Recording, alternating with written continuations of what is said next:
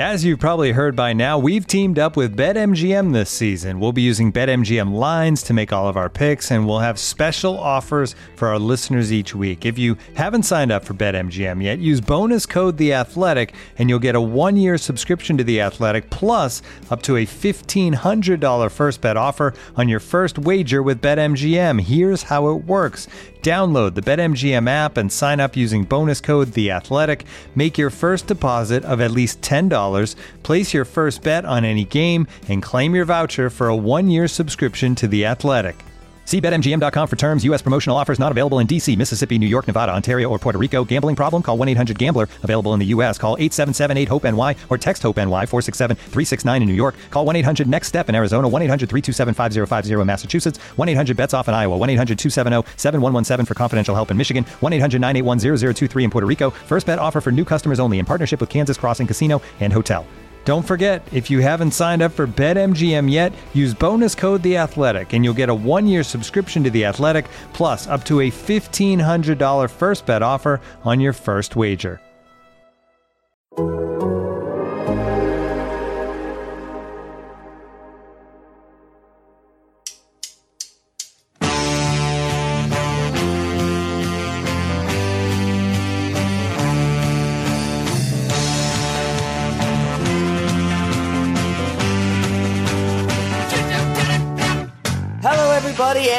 Morning, and welcome to the Total Soccer Show. My name is Taylor Rockwell, and we are here to break down, or at least discuss to the best of our ability, the USA's 1 1 draw on the road at El Salvador in the CONCACAF Nations League. That was a lot of detail. It's already Wednesday over here, but joining me from Tuesday, aka the West Coast, is Joe Lowry. Hi, Joe.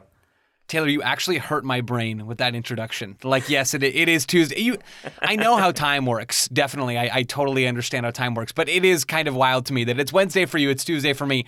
Either way, it's very, very late for the folks that are staying up to watch or stayed up to watch this CONCACAF Nations League game. I can't decide, Taylor Rockwell, if they made a good call or a bad call. I think they made a good call. I was entertained, but not maybe in the traditional way that you'd like to be entertained by a soccer game. No, absolutely not. And that's where I think it's worth noting up front. There's not a ton I think we can take away from this game. I think there are some individual performances that are worth discussing. I think the overall response and some of the tactical flexibility are worth getting into.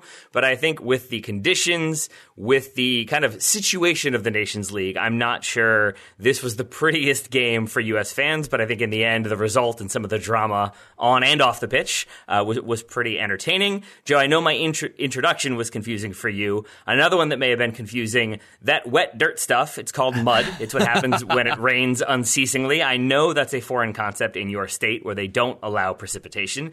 Did you enjoy that spectacle that the elements provided, or did you end up spending too much time, t- time trying to figure out who it was that was like under those jerseys, under all that mud? I mean, it, it was difficult at times, honestly, to track who everyone was on the field because everybody just kind of looked brown and muddy, which is what they were. Uh, Taylor, I'll have you know, first of all, that the Arizona monsoon season goes hard. So we do get rain occasionally, but still, we don't really have a lot of water out here in the desert. So I, I do understand some of the confusion there, and I, I, at times get confused by what that wet stuff is. But still, this is such a weird game. And, and you mentioned yep. it. We can't draw a ton of conclusions. Like, we're not going to draw any real sweeping team wide conclusions about this game. That's just not a smart thing to do. These Nations League games in general, I think, have been pretty brutal World Cup prep tests for this U.S. team. That Grenada game that, that you and Felipe talked about was pretty rough in a completely different way. The field was fine, but the quality of the opponent wasn't so good. And in this game, the quality of the opponent is a little bit better, and, and you can get tested on the road in El Salvador. Of course, you can but the field made this game just a, a real actual slog. So yes. in the in the games leading up to this one in San Salvador, in the days leading up to this one in San Salvador, there was tons of rain. So rain, really rainy, cloudy, overcast, muggy, super humid.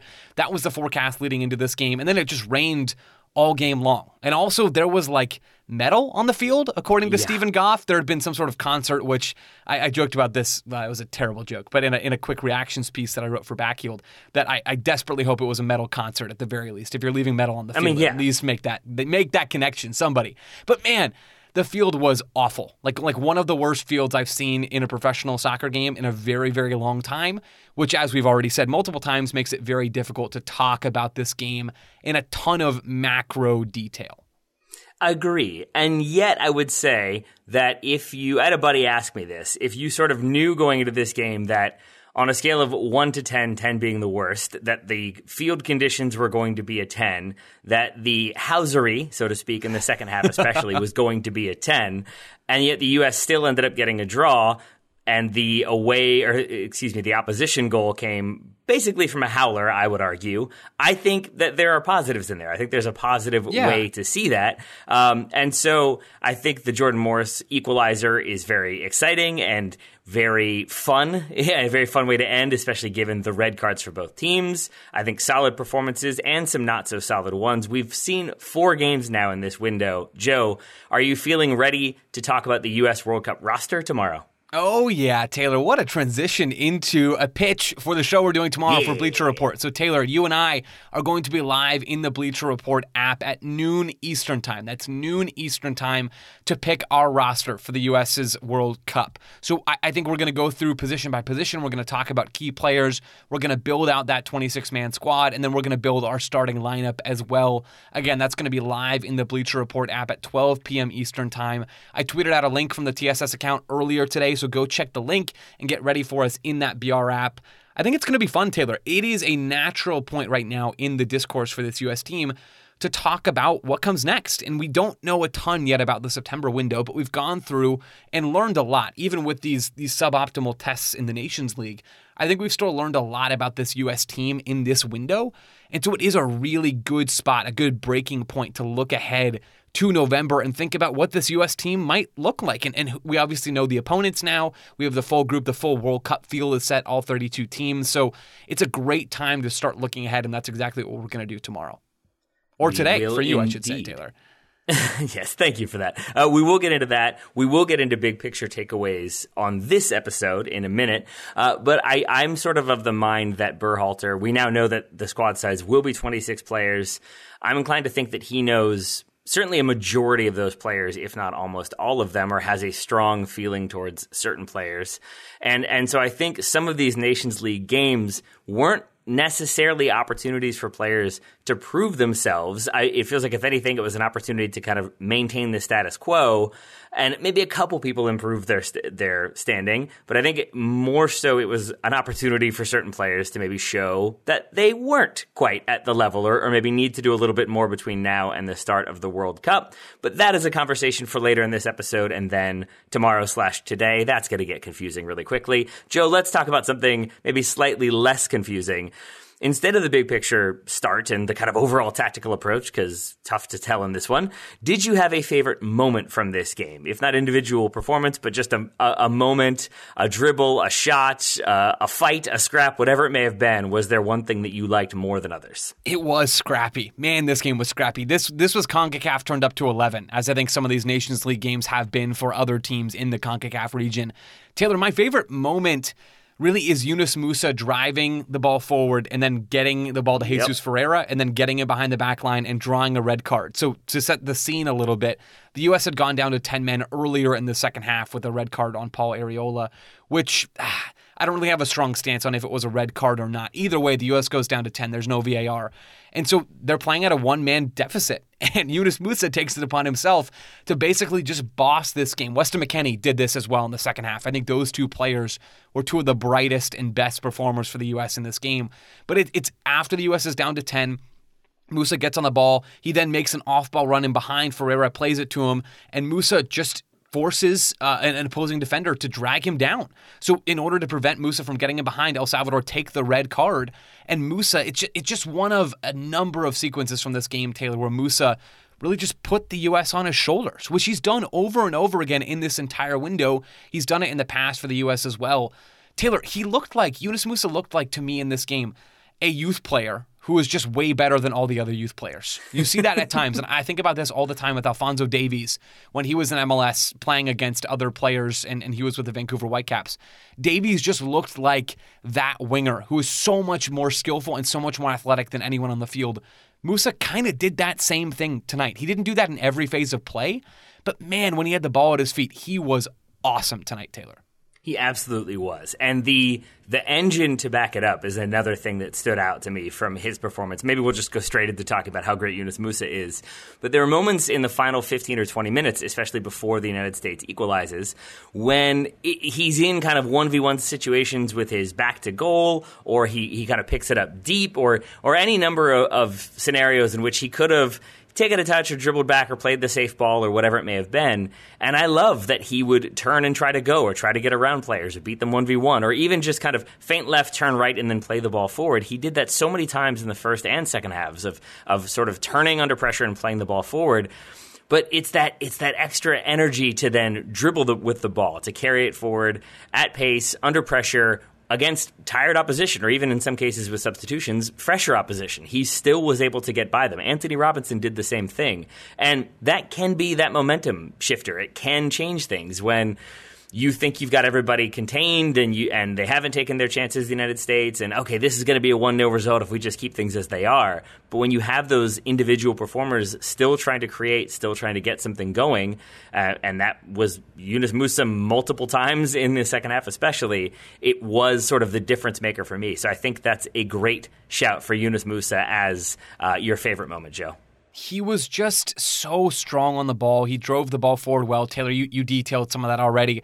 I also enjoyed some of his passes in this game. He has mm-hmm. a switch in the first minute over to Reggie Cannon, which Cannon doesn't do all that well with. And maybe it wasn't the perfect moment for that switch, but still, you could see early on, early on in this game, Musah being willing to get the ball off of his foot. There were a couple other moments in this game. He has a good drive forward in the ninth minute on the dribble and then plays the ball off to Christian Pulisic. It's a good sequence and a good time to release the ball. There were a handful of those. The 31st minute, he's driving forward again and finds Pulisic, and that leads to the Haji Wright shot. So over and over again in this game, we were seeing Musah not just progress the ball in the dribble, which I think is a really sound attacking strategy for a game when the field is as choppy as it was today against El Salvador, yesterday against El Salvador. I think that makes a ton of sense. But he wasn't just over over reliant on his ball progression through the dribble, but he was also getting rid of the ball, which I thought was really valuable in this game. Agreed. And that variety just makes him so much more difficult to defend against, to game plan against. Because if you're sort of setting up to limit his ability to make those Musah maneuvers and go on 50 yard runs, that's fine. He can still turn and play those passes into feet and does so with, with pretty precise accuracy, in my opinion. And so then if you try to shape up to stop him from passing, he can carry forward or he can do the kind of quick one twos that we've seen. And I think he just brings a level of variety to that midfield that is so important. Even if he wasn't able to get on the score sheet and he had some great chances, he had three uh, well taken shots, all of which were saved. But I think for at least two of them, he created those opportunities like solely on his own, or maybe with a little bit of combination play. But for the most part, it was him as an individual. And I think that leads to my favorite part of this game uh, was the equalizer, shocker, but more specifically the celebration afterwards because I think the equalizer itself made me so happy because I've played in these games, and that's at obviously at amateur level, but I think to some extent there is a universal reality of when you just start to feel like it's not our day. We're not going to get these these shots into the back of the net, that there's going to be saves, there's going to be deflections, there's going to be missed calls by the official. It's just not going to happen. And you can start to get your head down. And I think the US did at the end of the first half there were just moments when they weren't stepping the way they had. They weren't playing the ball as quickly as they had. They were sort of content to drop off and sit and not have to take risks, not have to play risky balls. And with the way the game played out, with the conditions and the physicality and the housery, I think there's another reality in which the U.S. just sort of takes their foot off the gas, makes some substitutions, and sees it out. And oh, well, there's not much we could have taken away from this. But instead, there's the fight, almost literally, there are fights, but then the way the entire team celebrates an equalizer on the road against El Salvador in the CONCACAF Nations League, and Berhalter running over to say, like, let's go again, like clearly scenting blood in the water. I, that felt like a very important moment to me I don't think we'll learn a ton of about this team from the tactics of this game or any sort of nuances of it, but I think the this fight and the spirit was there, and I have to believe that that sort of unifies a bit to have everybody fighting for that belief and fighting for that result and ultimately getting a draw. not the ideal result against El Salvador, but I think still pulling one back after the red cards and everything else made me very, very happy. Certainly happier than I was in the minute before the ball went in. It's good to get a result right? It's good yep. to get a result. And, and it would be even better if this team had gone down to El Salvador and just played El Salvador off the field. And we're still waiting for a U.S. team that's really going to take charge of CONCACAF. That that hasn't happened, and it didn't happen in World Cup qualifying, and it's probably not going to happen in this Nations League cycle either. And I'm not saying that the conditions were perfect for the U.S. to do that tonight. It, it, they just weren't. That was never going to happen. But still, we're, we're waiting for for something like that to happen, or at least for the U.S. to get closer to that point where they are controlling games on the road in CONCACAF. I think they can do it with the talent they have on a field that isn't a cow pasture, right? There's opportunity there. but still, it is good to see this team get a result, right? I mean, there is something to be said for the U.S. going on the road and getting a result in CONCACAF. There's something to be said for that being a building block for this U.S. team as they continue to go and play more of those difficult kinds of games. Now, I don't know how good of an exercise this is as a, as a playing – metric for the World Cup in Qatar, right? The, the atmosphere is going to be different. The weather is going to be totally different. The fields are going to be different. But still, there is something to be said, I think, for being in that position of needing a late goal and just saying, yeah, we've been there before, right? I mean, and the U.S. has been there before a number of times, but we've been there before recently. Hey, remember that game back in June where we where we clawed back and got a late goal from Jordan Morris? I mean, players are going to remember that stuff. I think that's a valuable moment and, and, a good one to pick out from this game, Taylor, both for the sequence itself. I mean, it's a good header from Jordan Morris, but really for the mm-hmm. moments after and, and kind of what it says about this young group. Yeah, because you're right that like Qatar, I can't imagine the last time a World Cup game or like a World Cup final was played on a pitch that looked like that. Like I would, ha- I would assume it's back in the 50s, like the first World Cup maybe, and even there they spent a lot of money to get that field looking good. So I don't know if that prepares us for a realistic scenario in Qatar.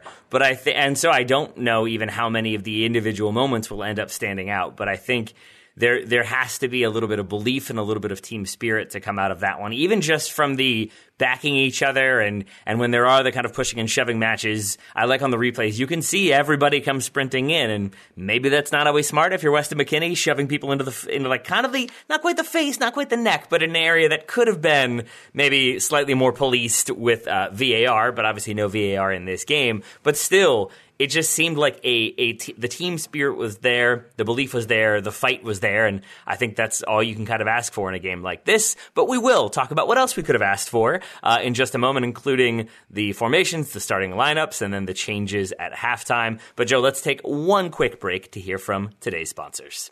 Looking for an assist with your credit card but can't get a hold of anyone? luckily, with 24 7 US based live customer service from Discover, everyone has the option to talk to a real person anytime, day or night. Yep, you heard it right.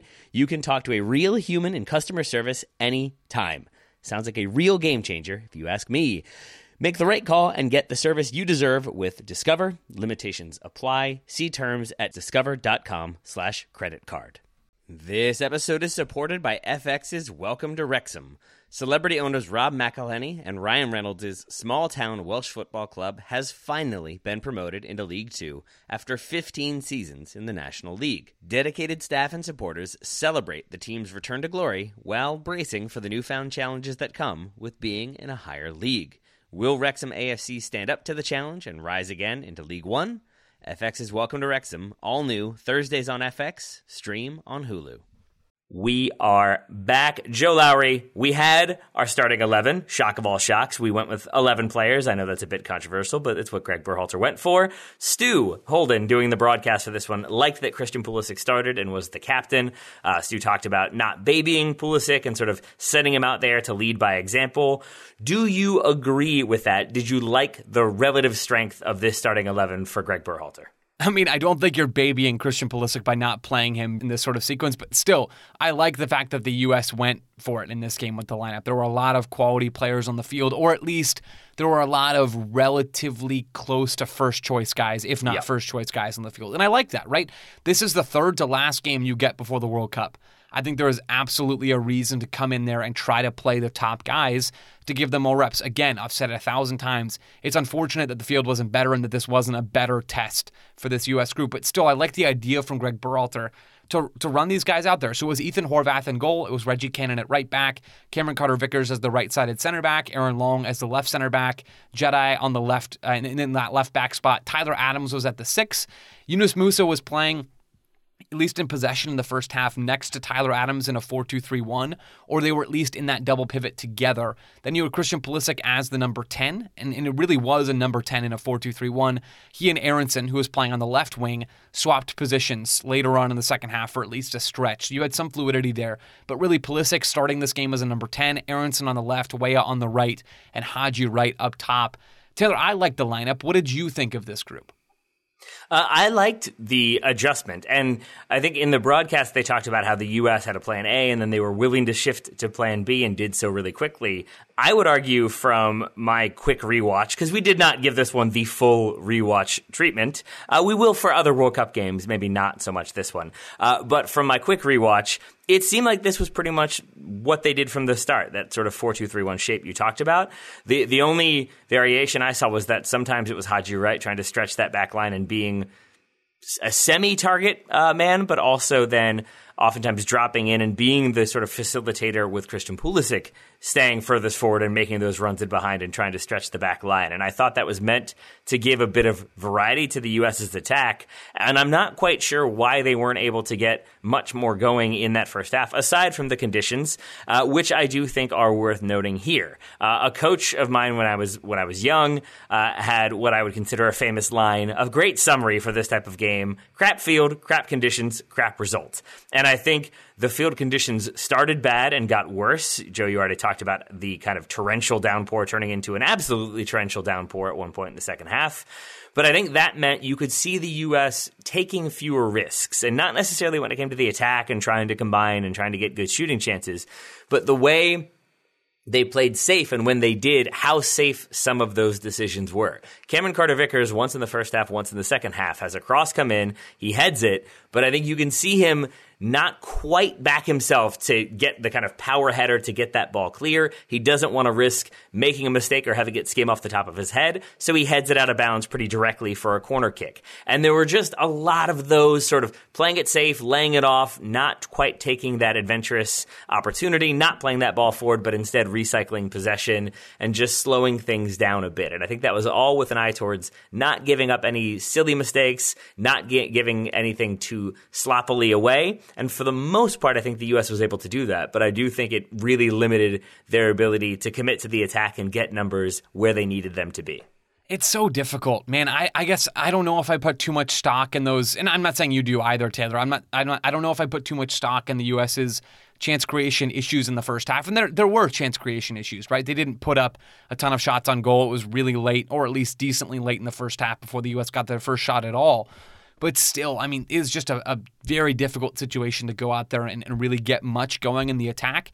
I will say, when three of your deepest players, or, or, maybe two of your deepest players, are Cameron Carter Vickers and Aaron Long.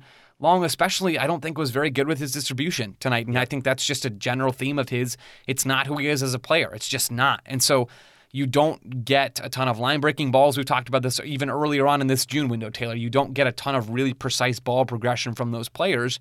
And, and we didn't see that tonight, really. Reggie Cannon at right back, I thought, really struggled in the first half. He was playing that straight up right back role before switching to the right center back role in possession in the second half. And he had a couple of sloppy turnovers. He wasn't quite up to the speed of play. He got pulled around defensively and, and got played past defensively and got a yellow card in, in first half stoppage time for being behind the play and trying to get back in it to stop an attack. He was maybe a little slow to close down that Schross that, that ends up finding the back of Ethan Horvath's net. Just in general, I didn't think he was very good.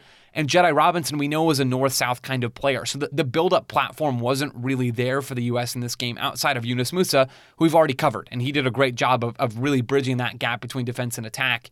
But yeah, I mean, it, it wasn't flawless for the U.S. I think there's very much a reason why in the second half things picked up a little bit for the U.S. men's national team.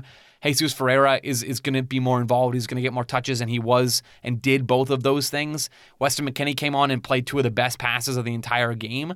I think it was pretty clear that McKennie is going to be more actively engaged in possession in the midfield than Brenden Aaronson. That's not really news at this point, but we certainly saw that on the field in this one. So I, I think there was a pretty clear distinction between first half and second half, and I also think there's some pretty clear reasons why the first half wasn't uh, just the the best half of soccer you've ever seen in your life. Yeah, especially since at least for me, multiple times in that first half. I didn't want to say like every time, but almost every time the U.S. was kind of charging forward with the ball it always felt like they were a clip away or just a little bit of contact away from a player going flying, slamming into somebody. We saw Pulisic get a, a shove in the back off the ball that was very much deliberate. And as a fan watching, you're sort of hoping everybody stays healthy, and thus far the reports seem to indicate that they did. Very worried that Tyler Adams had a broken forearm, but you can play through that, no big deal.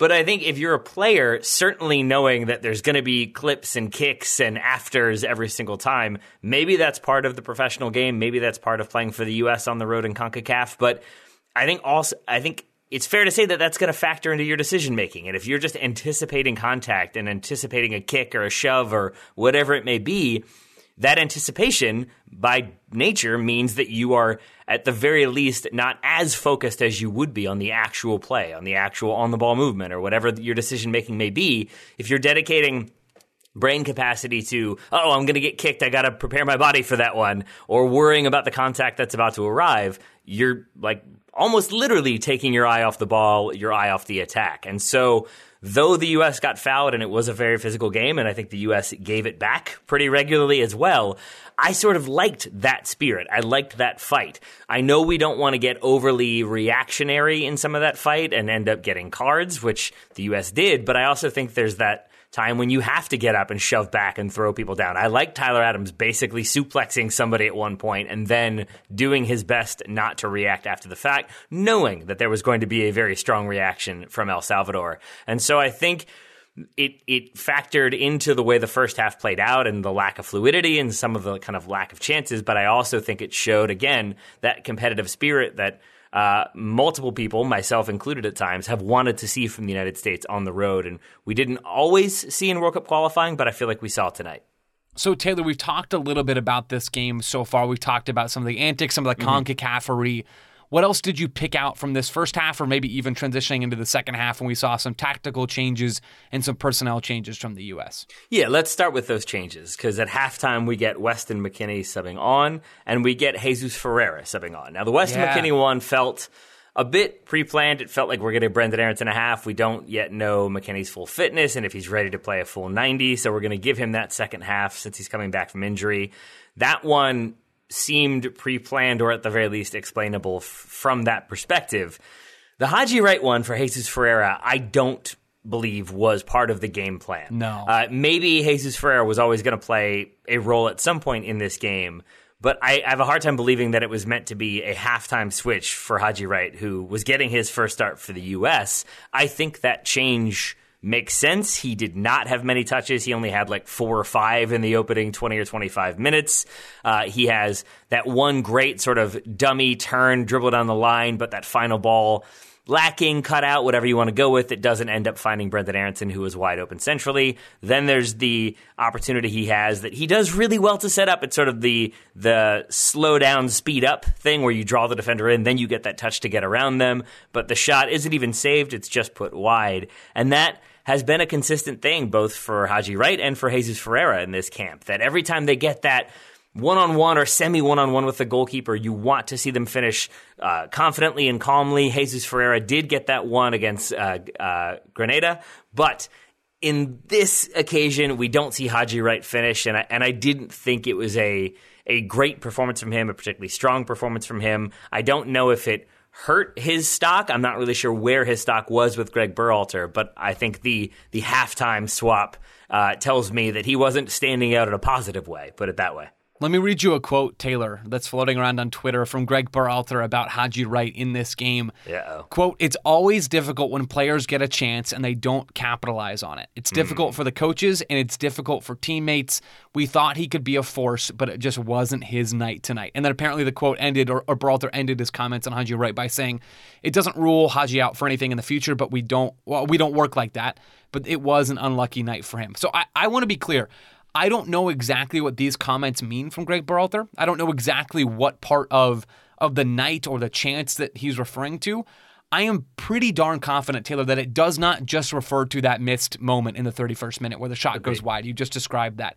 From everything we know about Greg Berhalter and how much he values expected goals and how much he's he's just stayed patient with Jesus Ferreira throughout his scoring drought, even while he's racked up chance after chance, it would feel so unbelievably out of character for me if Greg Berhalter was to, to rule out Haji Wright based on that one moment. So I think, Taylor, this refers to just Haji Wright's performance in the first half in general, and I think I think at least part of it is is exactly what you said about him not getting on the ball enough or not being as precise mm-hmm. maybe as the, as the U.S. needed him to be with some of his movement off the ball. Because in terms of on the ball, when he had touches, he was good. I thought he had some good sequences in possession. He spun. You, I mean, you already talked about this. I don't need to go back into it, but I thought he had some good flashes.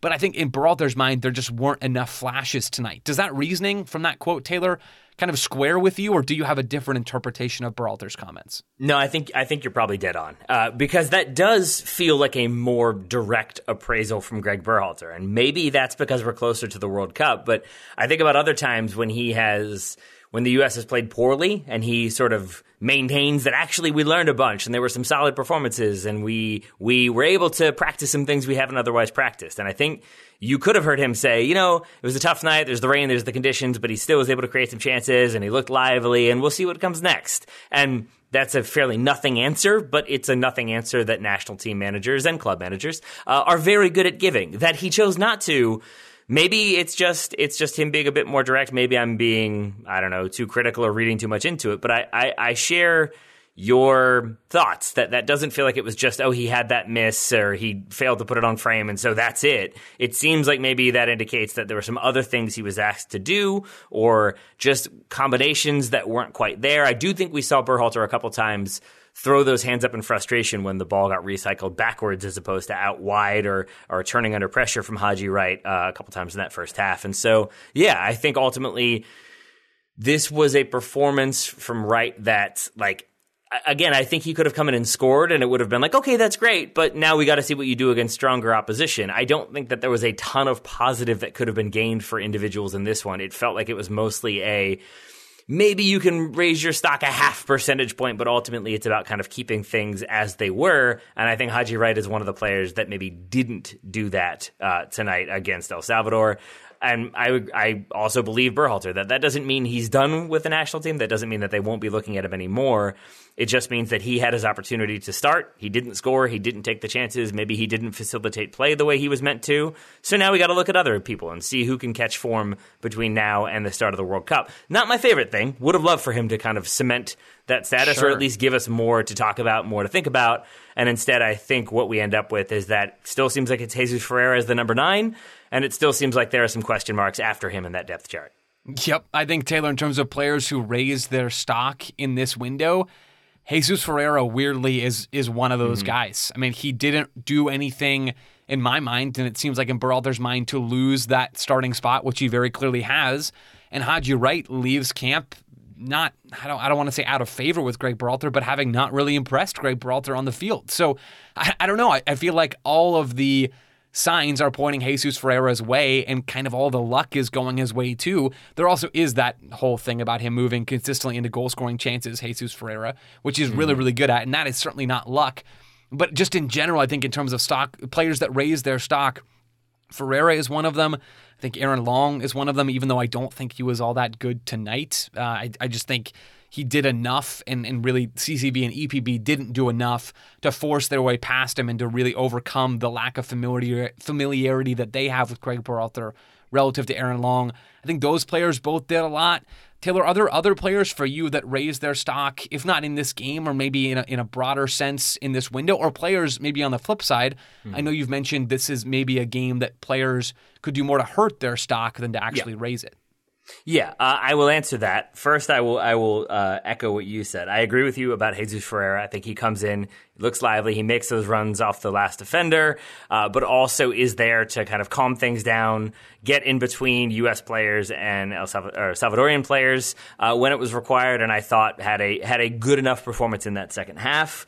I agree with everything we've already said about Haji Wright. I, I mostly agree with you about Aaron Long. You already talked about his distribution. I, I noted that when he's forced to play with his left foot, which he was because he was playing left center back at times in that second half, uh, once there's changes and CCV gets subbed out, especially, I did not think his left foot distribution was great, and I didn't think his right footed distribution was particularly excellent either. I also I talked about this with Felipe uh, in the previous game, but he had it again tonight. He gets bailed out, and it ends up being a foul, or maybe it was offside. But he has another moment when the ball is played to him. He is the last defender. He turns and then is kind of unsure if he wants to go back towards goal, if he wants to take that extra touch, if he wants to try to play a ball out wide or central to CCV.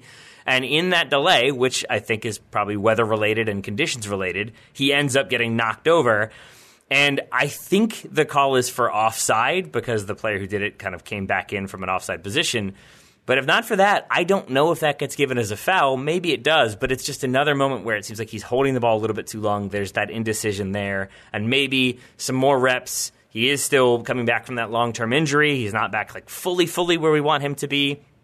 So I agree with you that I think he didn't necessarily hurt his stock, but I still have some concerns about Aaron Long if he's the starter. But I think in contrast with CCV, a player that I, I, defended when you talked about him sort of getting caught in no man's land on that one header against, was it Morocco? Yeah, it was in that first game of the window.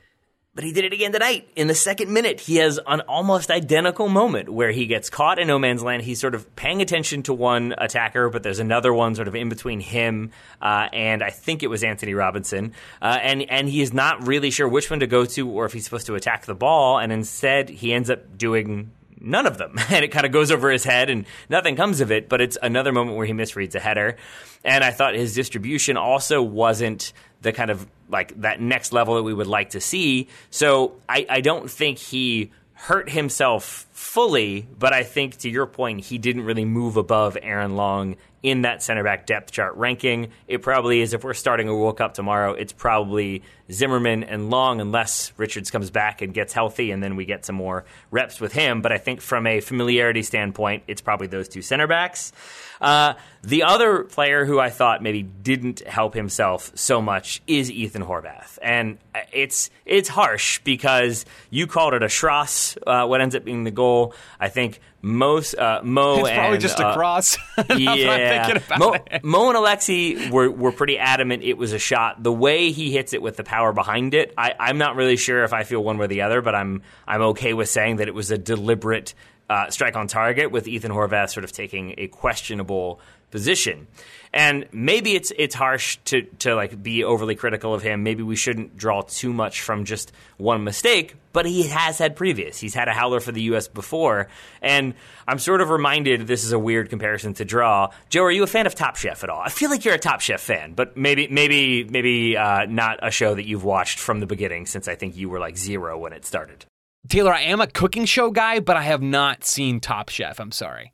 That's okay. Uh, but Tom Colicchio, one of the judges, I remember talking about once you get to the later rounds, how though it's edited to make it seem like there are these huge swings in the quality of the dishes, he was basically saying ultimately it comes down to like there was a tiny bit too much salt in that one, and that's the difference. And those are the margins you're dealing with once you're getting to these final, I guess, rounds of Top Chef, but in this case, these final games before the World Cup those mistakes like maybe if you have a year or two before the World Cup, you've got time to for people to forget them and to move on and improve your game. But I think because he's had the howler previously, then he has this, I would say, mistake on the night, and then even in other moments, just looked inconsistent. Ethan Horvath. There's the very last moment, the last note I have is uh, the 90 plus fifth minute. Uh, he tries to play an outlet pass to, I believe, Reggie Cannon, and hits it too hard and hits it too wide, and it goes out for a throw in. And when the U.S. is pressing, and as we talked about, it's Berhalter saying, let's go again, we can make something happen. And it seemed like there was an opportunity there. That just kind of killed the momentum. And I think El Salvador happy to take their time to get that throw in. When they do, full time whistle, and away we go. And I just think there were moments like that combined with that goal that really hurt Ethan Horvath's stock tonight. I have a hard time putting him above Sean Johnson, certainly, uh, now that we've seen that performance. Yeah, it's not the game that Ethan Horvath needed, right? This was his one game of the four. Turner had two, Johnson had one. This was his moment. I think this was a chance for Horvath to stake his claim and say, hey, I, I should still be one of the three goalkeepers for this U.S. team at the World Cup. And he, he didn't really do that. I don't I personally don't know that tonight should be enough to rule Horvath out. It seems like that might be a little reactionary. Goalkeepers make mistakes. Goodness knows, Zach Steffen has made plenty of them. Sean hmm. Johnson's made a few in the past, of course, with with both club and country, really. Matt Turner, you know, didn't play well against Canada in that away game in Hamilton back in World Cup qualifying against Canada. Goalkeepers aren't perfect, and, and this was very clearly an off night for Ethan Horvath. But just in terms of the narrative and, and really the timing of this off night for Ethan Horvath, it's not good for him. He has the, the sequences you've already talked about, Taylor. But then another one that really stands out to me is he's too hesitant to come claim the ball. it's when Cameron Carter Vickers Yes. is coming towards the near post, and it's it's sort of his man that's shifted over to that side, and Tyler Adams is a little behind the play in the aftermath of a set piece. And either way, El Salvador worked the ball to the right side of the box. And it looks like Horvath has a chance to just come claim the ball. Like he can just get in and use his hands. Yeah, he needs to be careful not to take out the player, but he, he had a window, it looked like to me, and I'm not a goalkeeper, but it really seemed to me that he had a chance to go in and claim that ball off the ground. And he just didn't. He stood, and I think he caused more chaos in that sequence than he needed to, and he, he, he could have played that situation differently. And it was that moment compounded with the El Salvador goal, compounded with some of the moments on the ball and other issues where he just looked hesitant tonight. And I think tonight of all nights was a really bad time for Ethan Horvath to look hesitant. Yeah, because I think in a game like this, you don't want to have to look back and see your goalkeeper and just think like, ah, he looks uncomfortable. He doesn't look so happy. Uh, I'm not sure about that one. Like, you want your goalkeeper to be back there screaming instructions in the torrential downpour. And so, I guess the way I see it is basically that I think Berhalter is trying to decide between Turner and Steffen, or at least that's my read on the situation. And so, this was maybe an opportunity for Horvath, like like maybe oversimplifying it, but it's essentially like I know who my my like my one and my two in some order are going to be. Maybe it's Ethan Horvath who slides in as the number three goalkeeper. Maybe he does bring some calm and some chemistry to this team. And I think tonight didn't help him raise his stock. And so it ends up being the same two who are there. And then we'll see who else kind of fits in as that third uh, goalkeeper potentially. Uh, but I feel like we, we've spent enough time harping on poor Ethan Horvath, who looked completely dejected as that ball went in. He just hung his head. Couldn't even get a dive. Like, you want to see him get the dive in, if for no other reason than because you don't then have to see him standing there with his head hanging down looking all sad. Uh, but we will talk about some other individual performances in just a moment. First, one more break to hear from our sponsors today. This episode is brought to you by Michelob Ultra, the official beer sponsor of the NBA. Want to get closer to the game than ever before? Michelob Ultra Courtside is giving fans the chance to win exclusive NBA prizes and experiences like official gear, courtside seats to an NBA game, and more.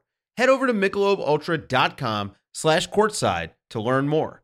Looking for an assist with your credit card but can't get a hold of anyone? Luckily, with 24 7 US based live customer service from Discover, everyone has the option to talk to a real person anytime, day or night.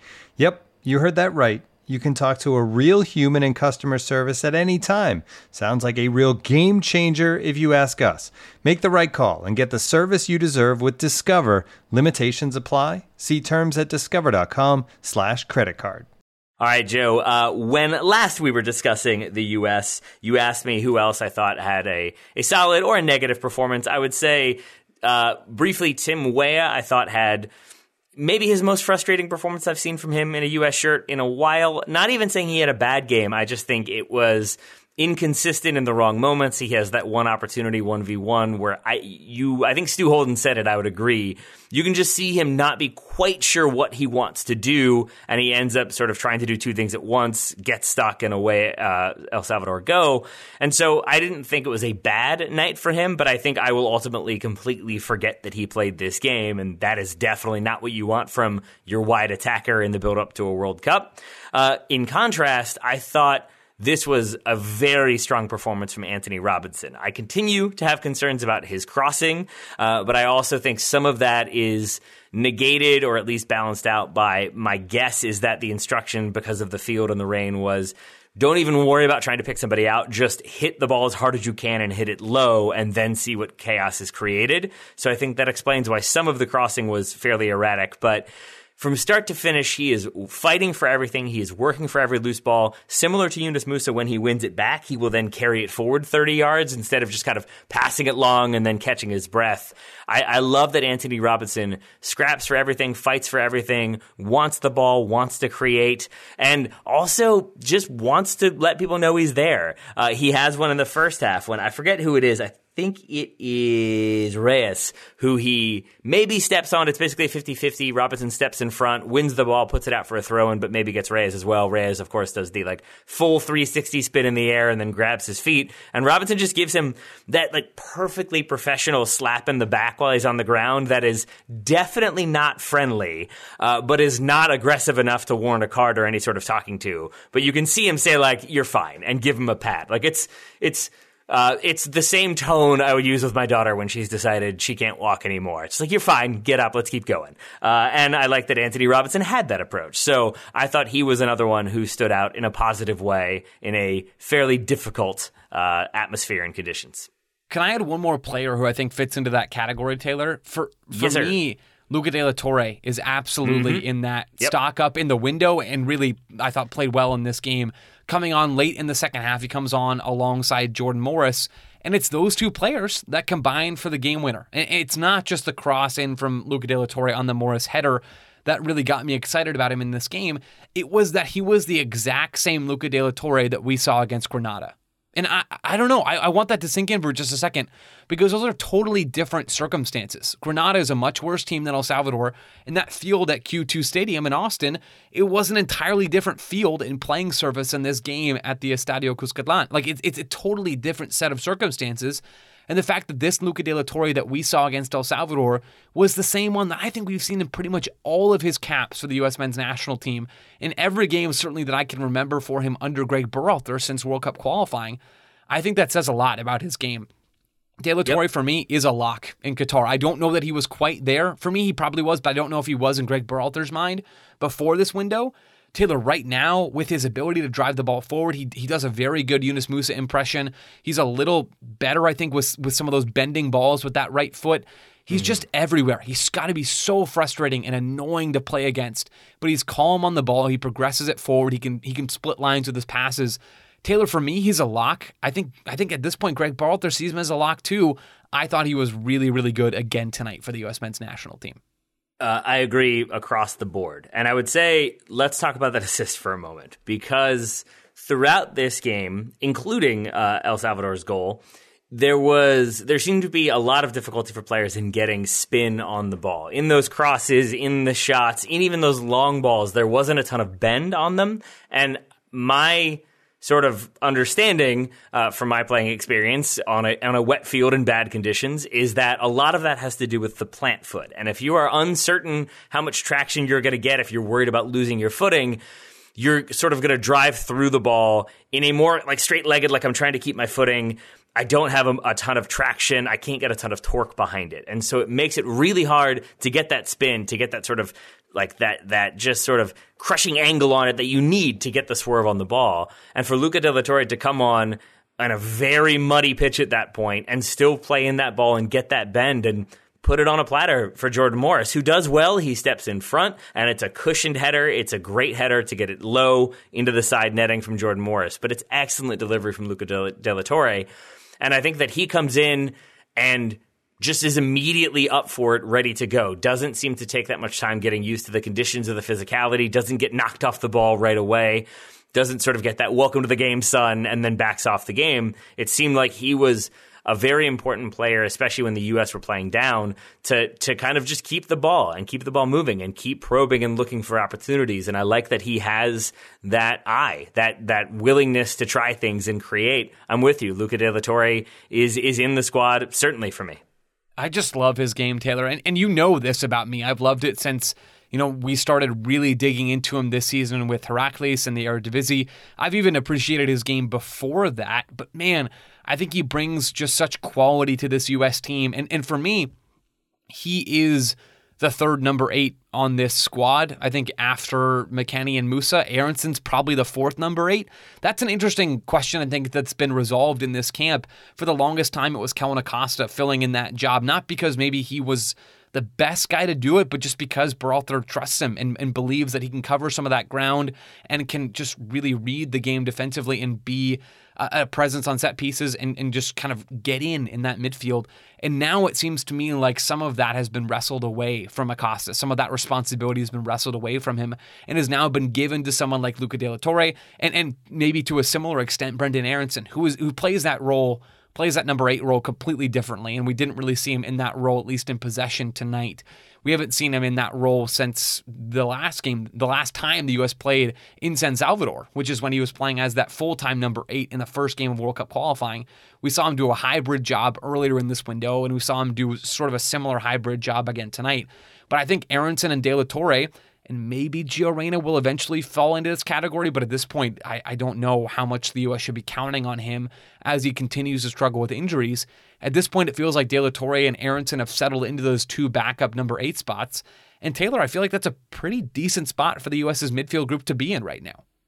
I would agree. The only maybe nuance to that one would just be that it felt like we knew Kellyn Acosta was going to be in the squad. If not a starter, he would be there for depth, for experience, for like variety in what he brings, but we only end up seeing him in one game in this camp, I believe. Joe, do you have him sort of where he was? Do you have him as a little bit stock down coming out of this camp? Because this felt like a game that we could have seen him start in place of Adams or in place of Musah.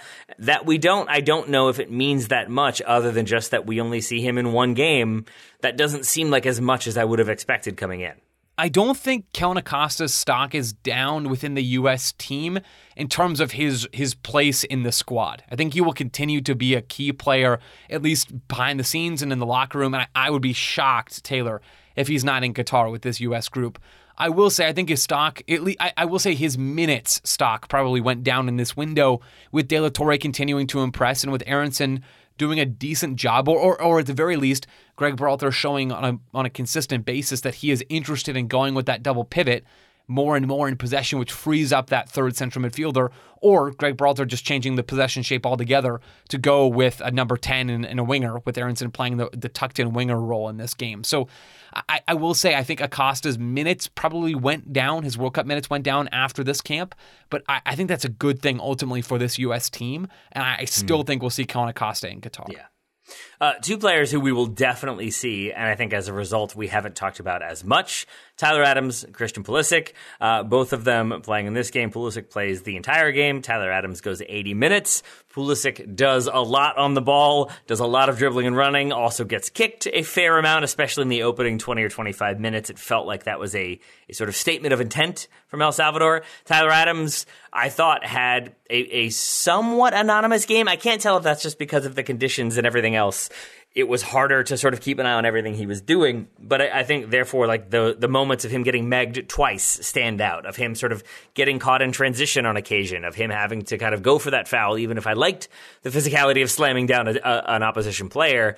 It was also definitely born of frustration of not being able to get the ball back. So I don't think it was again the best performance we've seen from Tyler Adams, but we know he's going to be there. We know he's very likely to be the starter, provided he's healthy.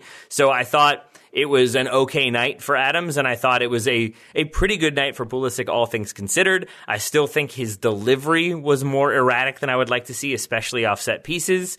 Uh, but I guess we do sort of get a goal from a corner, even if it's because McKennie's header is saved and then play is recycled. And we should note credit to Luca De La Torre for being on the outside of the box and sort of dropping off into a spot where he can get the outlet ball from uh, Reggie Cannon and then play it in. So I liked his positioning on that one. But back to Adams and Pulisic. Any thoughts on either of them from this evening? Adams, I thought was generally good. Those two nutmegs are are tough sequences, but I thought overall yeah. he was relatively influential on the ball. He wasn't breaking lines all the time, but he had a, a handful of nice passes in this game, and he was helping out defensively as he always does.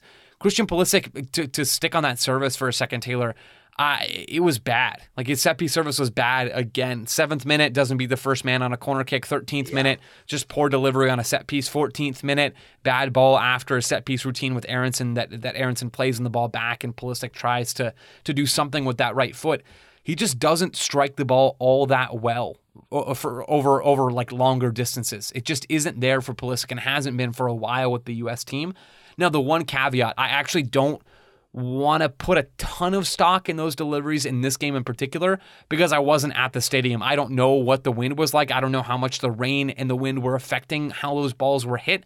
Pulisic wasn't the only player to struggle with that sort of thing tonight. So there is a caveat there, but still, if Pulisic's going to continue to take set pieces, you'd like to see a little bit more from him. All that to say, I guess maybe setting that aside, I thought Pulisic did have some nice moments in the run of play, some good bits of, of technical quality. Uh, I thought he showed some good skill. I don't love him in that number 10 spot. I think there's a reason why he kind of drifts out wide and he and Aaronson swap a little bit, and, and maybe he's a little more comfortable on the left. I don't think Pulisic is a great fit for that 10. I don't know that the U.S. has any healthy players right now who are a good fit for that 10 spot. So I didn't love the 4 2 3 1 in general in this game, but, but to go back to the beginning of the show, I'm not about to really make any grand, sweeping tactical conclusions about the U.S. after this one. I, I, think it's a fair point though about him being central because it does seem like when he is central and functioning effectively, it's because he has started wide, spotted an opportunity between the lines or just a little gap that he can get into and then have a one-time ball or a turn and a shot. I think that's when he does well centrally. But when he's sort of meant to stay there and not roam quite as much. I, I don't know if that suits his skill set entirely. That said, I also did like his sort of leading by example. There's one in the 66 minute where he sprints back 25 yards to sort of just poke the ball away from uh, an opposition player, and then he rounds that player and gets the ball back himself and carries it forward. And I thought good effort from him, good off the ball work. And so didn't love some of that set piece delivery, didn't love some of that delivery overall, but still I thought good energy and sort of leading by example from Christian Pulisic. So I think he will continue to be our wide starter. Certainly so if Paul Arriola keeps getting suspended. Uh, he's one who I think I wouldn't say stock up or stock down, but I still think is going to be in that squad or is at least on the like sort of like the 25th name on the roster right now. I don't think that red card hurt his chances all that much. He gets a big high five from Greg Berhalter when he goes off. And to me, if anything, it felt like he had been tasked with go in there, shake things up, bring some energy, bring some fight, see what you can make happen, and ends up bringing maybe too much fight, gets that red card for a combination of like a two footed challenge with studs too high. Uh, I know Stu Stu wasn't having it in the broadcast. I would say that even with VAR, because the official went straight to the red card, I think that ends up as a red card. The boot's very high.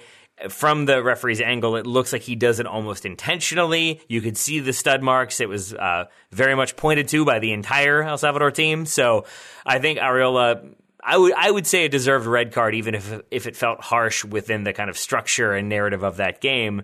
But I still think he does things that Berhalter wants him to do, and I still think he ends up on that plane.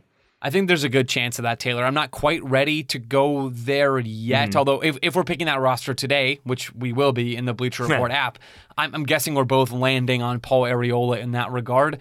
He's not a guy that I think you want playing a lot of minutes in Qatar, but as far as someone mm. who can fill out the winger depth chart in that squad, I think he is probably the next guy on the list after Pulisic and Aaronson and Weah and a healthy Gio Reyna. My only thing I would say, and and this is like an entirely we, we won't know. I doubt it will ever be discussed. But if it was the case, because it did look like he went up for a header and got a little bit of a shove in the back, no call given. And that's about 30 seconds before that red card challenge. And in between, he has a couple more pretty physical attempts at tackles or kind of throws himself into some challenges. And if that was a bit of retaliation, maybe Berhalter won't love that because if you're throwing him on, I was going to say, I can see him being brought on for the final 10 minutes if the U.S. is up 1 0 in a game and it's about work really hard, frustrate the opposition, wear them down, run with the ball at your feet and make them chase you. I could see him getting those minutes, but maybe, just maybe, there is that idea of, uh, but if I throw him on, is he going to get another red card? I doubt that's a big concern for Berhalter, but maybe just something to keep an eye on uh, in those final two friendlies and how much usage he gets.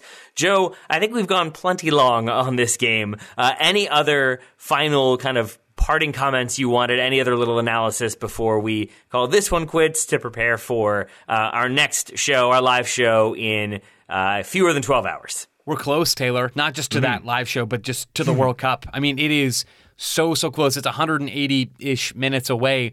The U.S. just has those two games in September. I think, wow. generally speaking, this window was a positive for this group. Yep.